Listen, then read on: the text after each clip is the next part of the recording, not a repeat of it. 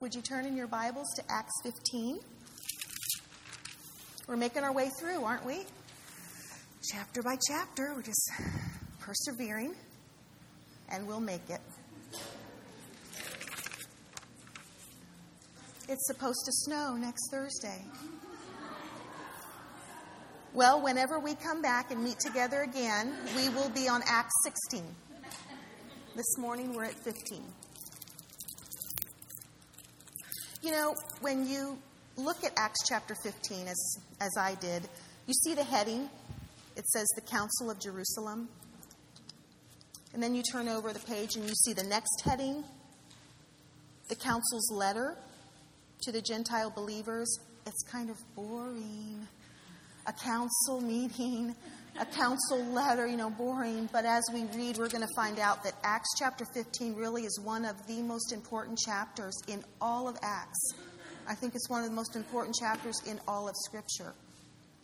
So we'll be reading that this morning. Verse 1 Some men came down from Judea to Antioch and were teaching the brothers, Unless you are circumcised according to the custom taught by Moses, you cannot be saved. This brought Paul and Barnabas into sharp dispute and debate with them. So Paul and Barnabas were appointed, along with some other believers, to go up to Jerusalem to see the apostles and elders about the question. Now, I just want to um, bring out two things before we uh, go on. Do you notice in verse 1 it says they came down from Judea to Antioch? And usually, when you, I mean, when we say we go down, we think we're going down south. And really, they were going from Antioch to Judea, which is north. Uh, they were coming down from Judea to Antioch, which was a southern journey. And then it says in verse 2 they went up to Jerusalem, even though they were um, actually on a, going south. And the reason is because Jerusalem, when you mention that you're going to Jerusalem, no matter where you're from, you could be from the you know, south or north. Um, but when you say that you're going to Jerusalem, you always say, I'm going up to Jer- Jerusalem. Um, if you see Jerusalem, you'll see it's on, a, it's on a mountain. It's actually on Mount Moriah, where Abraham almost sacrificed his son Isaac. So it is kind of a mountain looking uh, city, but it's also a very sacred spot. So when anybody mentions Jerusalem, I'm going up to Jerusalem. The church, verse 3, sent them on their way as they traveled through Phoenicia and Samaria. They told how the Gentiles had been converted. This news made all the brothers very glad. When they came to Jerusalem, they were welcomed by the church and the apostles and elders, to whom they reported everything God had done through them. Then some of the believers who belonged to the party of the Pharisees, so these would be Jewish believers, stood up and said, The Gentiles must be circumcised and required to obey the law of Moses. So, actually, what is this dispute about? Why aren't they happy? This dispute is about the law. Now, even though circumcision was the point of contention, the real issue is Judaism. Circumcision indicated that you were a child of the covenant, that you were a Jew, and they were really suggesting that Gentiles had to convert to Judaism in order to be saved. They wanted Christianity to be a sect of Judaism. And I can just hear their, um, you know, how they were talking in verse 5. I'm sure it was something like, the Gentiles have to be circumcised too, and the Gentiles have to obey the law of Moses too. If we have to be circumcised, and if we have to obey the law of Moses as Jews, then the Gentiles have to do that too to be saved. It's legalism. Legalism will always bring two things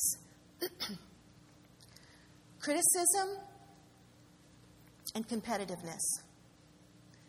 And, and it's starting right here.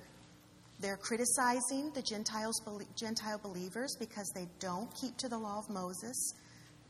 They're complaining because they're not being circumcised, and it's a competitive thing. Like, well, if I have to do it this way, then they have to do it that way. Legalism will always bring competitiveness and criticism.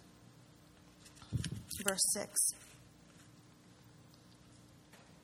The apostles and elders met together to consider this question. After much discussion, Peter got up and addressed them Brothers, you know that some time ago God made a choice among you that the Gentiles might hear from my lips the message of the gospel and believe. Remember, that was with Cornelius, the first Gentile convert, and I'm so thankful for him. Verse 8 God who knows the heart.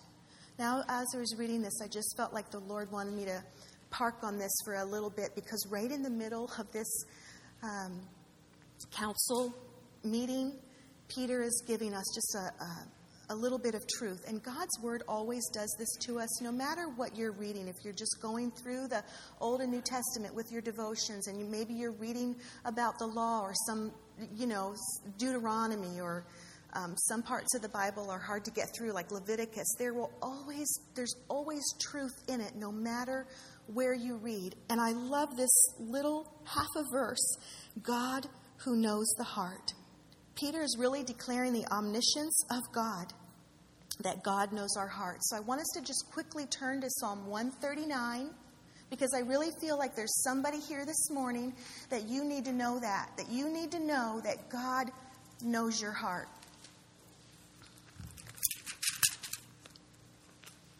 Psalm 139, verse 1. O Lord, you have searched me isn't that a pretty daunting thing to know that the Lord searches our hearts and you know me? You know when I sit and when I rise. You perceive my thoughts from afar. And this afar doesn't mean God's way up here and we're way down here, and so from a far away place, He perceives our thoughts. The Hebrew actually is, um, I wrote this down. The Hebrew is that you know my thoughts in their origins, which means you know my thoughts even before I think them. That is how intimate our God is with us. He knows our thoughts even before we think them. You discern my going out and my lying down. You are familiar with all my ways. Before a word is on my tongue, you know it completely, O Lord. You hem me in behind and before. I love this part of the verse. And actually, that's what hem means. Hem means that you are in the middle. God just isn't on one side of you. Here's you, and God is in front of you, and He is in back of you. He's so if you're like this, here's God and here's God. He's hemming you in. He will not let you go.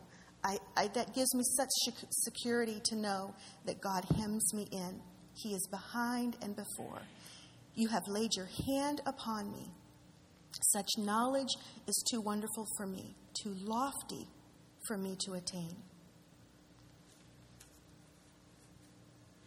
No reason to worry or fear, is there?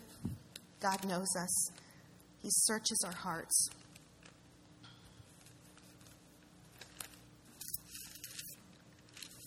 God, who knows the heart, back to verse 8, showed that He accepted them by giving the Holy Spirit to them, just as he did to us. He made no distinction between us and them, for he purified their hearts by faith. Now then, why do you try to test God by putting on the necks of the disciples a yoke that neither we nor our fathers have been able to bear? And that's what legalism does. No one can bear up under it. No, we believe it is through the grace of our Lord Jesus that we are saved just as they are. It's simple and to the point. I love Peter's answer. The whole assembly became silent as they listened to Barnabas and Paul telling about the miraculous signs and wonders God had done among the Gentiles through them. When they finished, James spoke up, and this isn't the, this isn't the Apostle James. You know, James and John. Remember, the Apostle James was killed with the sword in Acts chapter 12 by Herod. This is James, the half brother of Jesus, and he's now become a leader and an elder in the early church. James spoke up Brothers, listen to me. Simon, which is Peter, has described to us how God at first showed his concern by taking from the Gentiles a people for himself the words of the prophets are in agreement with this, as it is written, and this is from the prophet Amos. After this, I will return and rebuild David's fallen tent. Its ruins I will rebuild, and I will restore it, that the remnant of men, which is the Jews, may seek the Lord, and all the Gentiles who bear my name, says the Lord who does these things that have been known for ages. It is my judgment, therefore, that we should not make it difficult for the Gentiles who are turning to God. Instead, we should write to them, telling them to abstain from four things food polluted by idols, from sexual immorality, from the meat of strangled animals, and from blood. And we'll notice that these four requirements there is one rule of morality, three rules of sensitivity. The th- let me, let me, uh, the three rules of sensitivity food polluted by idols, meat of strangled animals, and from blood. And the reason um, they give these requirements of uh, being sensitive is it's basically they're saying um, the Jews would be offended if they if they see you eating the meat of strangled animals, even though you're not bothered by that, and even though you're not offended by that. But to be sensitive to your Jewish brothers, and because we don't want our Jewish brothers to stumble, just give it up. Be sensitive to your Jewish brothers. And then the one rule of morality there is sexual immorality. For Moses has been preached in every city from the earliest times and is read in the synagogues on every Sabbath. Then the apostles and elders, with the whole church, decided to choose some of their own men and send them to Antioch with Paul and Barnabas. They chose Judas, called Barsabbas, and Silas, two men who were leaders among the brothers. With them they sent the following letter The apostles and elders, your brothers. To the Gentile believers in Antioch, Syria, and Cilicia, greetings. We have heard that some went out from among us without our authorization and disturbed you, troubling your minds by what they said. And that would trouble your mind, wouldn't it? If someone came and said, uh, that's really not the way to be saved. You know, you got to do this, you got to do this, and this, and this to be saved. It disturbed them. So we all agreed to choose some men and send them to you with our dear friends, Barnabas and Paul, men who have risked their lives for the name of our Lord Jesus Christ. Therefore, we are sending Judas and Silas to confirm by word of mouth what we are writing. It seemed good to the Holy Spirit and to us not to burden you with anything beyond the following requirements. Same requirements. You are to abstain from food sacrificed to idols, from blood, from the meat of strangled animals, and from sexual immorality. You will do well to avoid these things. Farewell. The men were sent off and went down to Antioch. There they gathered the church together and delivered the letter the people read it and were glad for its encouraging message. Judas and Silas, who themselves were prophets, said much to encourage and strengthen the brothers. After spending some time there, they were sent off by the brothers with the blessing of peace to return to those who had sent them. But Paul and Barnabas remained in Antioch, where they and many others taught and preached the word of the Lord. Verse 36 Sometime later, Paul said to Barnabas, Let's go back and visit the brothers in all the towns where we preached the word of the Lord and see how they are doing. Barnabas wanted to take John, also called Mark, with them. But Paul did not think it wise to take him because he had deserted them in Pamphylia and had not continued with them in the work. They had such a sharp disagreement that they parted company. Barnabas took Mark and sailed for Cyprus, but Paul chose Silas and left. Commended by the brothers to the grace of the Lord, he went through Syria and Cilicia, strengthening the churches. Oh my, you know, it's like, oh my word, there's this dispute between Paul and Barnabas. Can Christians have differences of opinion? Yes. Can Christians get into contentious arguments? They can and they do. Yes. And here this little portion, a disagreement between Paul and Barnabas, it's really not us to decide who's right and who's wrong. So many times in a disagreement, at least this is the way I am, I want to figure out who's right and who's wrong. So many times this has happened, you know, between Gary and I. We get into a little spout, and I just say, Oh Lord, I just wish you could come down right now and, and tell me I'm right and tell him he's wrong. But here, there isn't a right and a wrong. It's not about, really, it's not about these men at all. It's about what is God up to. And what God is really doing is taking two godly men and making two missionary teams. Mark had not committed some unpardonable sin by deserting Paul and Barnabas. Obviously, God used him to write the second gospel, Mark. God can sometimes use our differences to accomplish his work. Disagreements do not always mean someone is right and someone is wrong. Disagreements can sometimes mean that God is up to something that we don't understand. So, like I said in the beginning, when you take a, a, first look at the 15th chapter of Acts, and it's all about the council meeting and all about the letters, it can sound really boring. But then when we take a closer look at Acts 15, we see that it's very vital for the entire chapter of Acts because it deals with this issue what does it take to be saved? And so, if we don't know that in our Christian walk, we're not going to bear any fruit in our own lives, or we're not going to be able to help anybody else if we don't know what it takes to be saved. Verse 1, let's go back. Here's the question.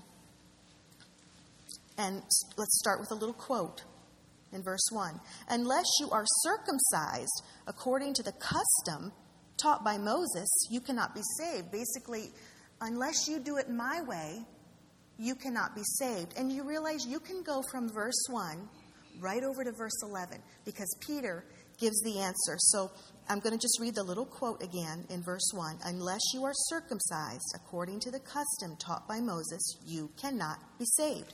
Verse 11 No, we believe it is through the grace of our Lord Jesus that we are saved, just as they are.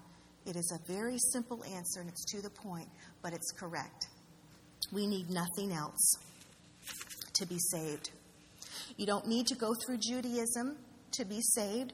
You don't have to go through works to be saved. You don't have to go through baptism to be saved. You don't have to speak in tongues to be saved. You don't have to do anything except exercise faith and respond to God's grace. The way to a righteous standing before God is never by works. If it were, we'd fail every time. We'd never be good enough. It's not about us, it's about the work that God has already done through Jesus. It's not about my effort or my doing. It is simply through what God has done for me through Jesus on the cross. And I found a quote um, in a book that Pastor Chuck wrote about Acts, and I just love this quote, so I want to read it to you. If my fellowship with God was based upon my works, my doing, then there would be days I would have fellowship with Him, and many days that I would not. But because it is predicated upon Jesus' work on my behalf, God is faithful. God will not change. And thus I can have constant fellowship with God. I think so many times we make salvation hard.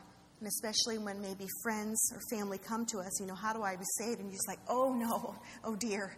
You know, it's a huge question um, that affects all of our lives, but the answer is simple. It's right here in verse 11. If you don't mind marking in your Bibles or if you have a highlighter, please make sure that you mark verse 11 because here is the answer.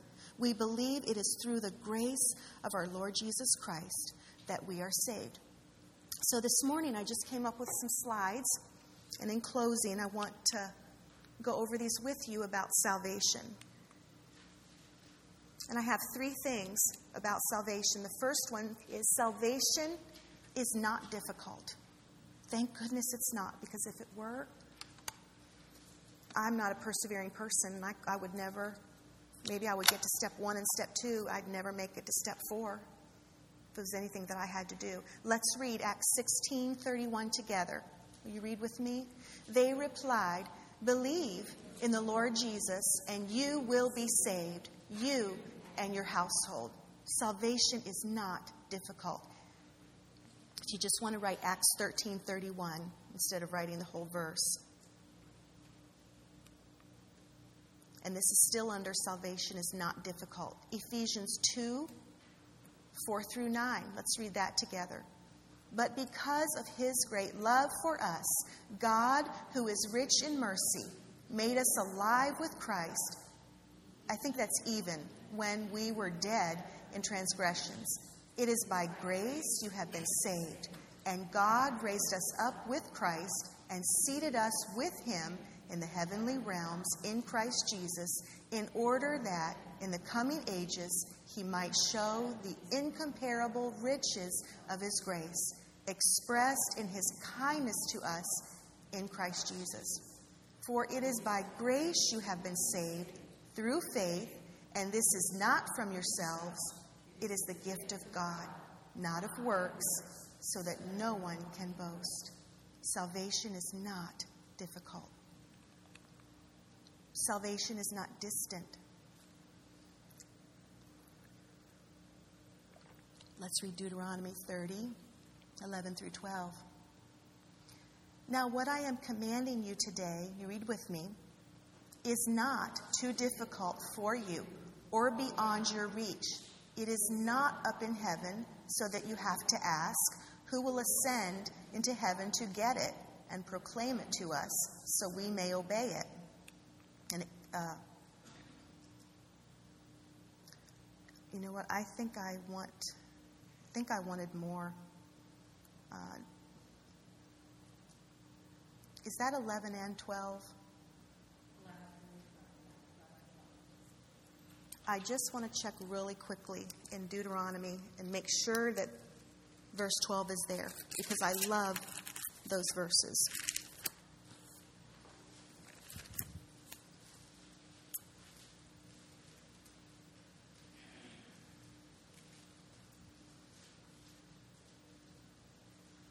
Yeah, it is. But let's just go a little bit further. Turn to Deuteronomy. And you see, even in the middle of Deuteronomy, you can read beautiful truths of God. Let's go to Deuteronomy 30. And I want to start with verse 11. And I'll just read um, through 15. I think I need stronger glasses. Now, what I am commanding you today is not too difficult for you or beyond your reach. It is not up in heaven, so that you have to ask who will ascend into heaven to get it and proclaim it to us so we can obey it. Nor is it beyond the sea, so that you have to ask who will cross the sea to get it and proclaim it to us so we may obey it. No, the word is very near you. It is in your mouth and in your heart, so that you may obey it the Word of God is always very near us. Salvation really is only a prayer away. Here's the prayer. I love this because we'll never be perfect, so I go back to this verse in my life again and again. Let's read it together. 1 John 1 9. If we confess our sins, he is faithful and just and will forgive us our sins and purify us from all unrighteousness. So salvation is not too difficult, it's not distant, and it's not discriminating. That's my favorite. Because if it were, I probably wouldn't make it in. I wouldn't fit in. John 1:12. Let's read that together. Yet to all who received him, to those who believed in his name, he gave the right to become children of God. And just remember that all yet to all who received him. It made me think again of little Italia, little girl in Turkey, um, who, when the pastor's wife came in and gave the, the book of salvation, she read it and she said, You know what? I, I do get it. Jesus is the Savior of the world. But would he be my Savior because I'm Muslim? And the answer is yes. He is a Savior to all, yet to all who received him. So salvation is not discriminating. John 3:16 For God so loved the world with me that he gave his one and only son that whoever believes in him shall not perish but have eternal life. And there's that word whoever. Whoever.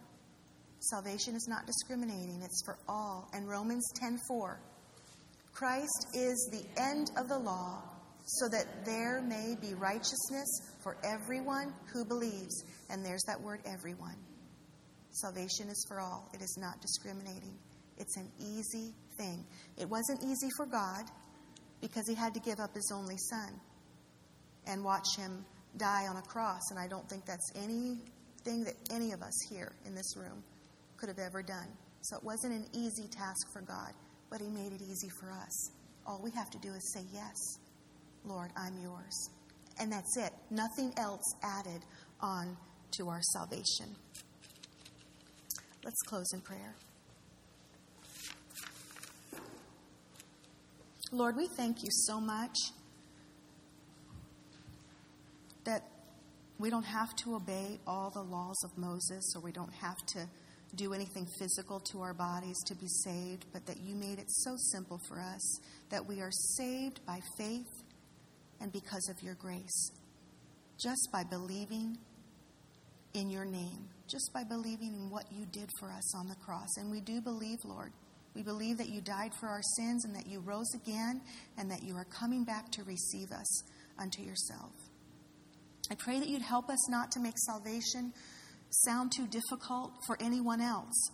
Help us to never make salvation sound too distant so that others would think it's too hard to be saved because even your word tells us that it's not. And thank you that salvation is not discriminating. Thank you, God, that you included me, that you included every single one of us, that whosoever would believe in you would be saved. We thank you, Jesus, for your work of salvation. Thank you for dying on the cross for our sins. Thank you for paying the penalty and bearing all of my sin upon you. We thank you, Lord, that even before we knew you, even when we were dead in our sins, you died for us. Thank you that you know us. You know our hearts. You know when we sit and when we rise. You hem us in behind and before. You will never let us go. We thank you, God, that you are our loving Heavenly Father. In Jesus' name, amen.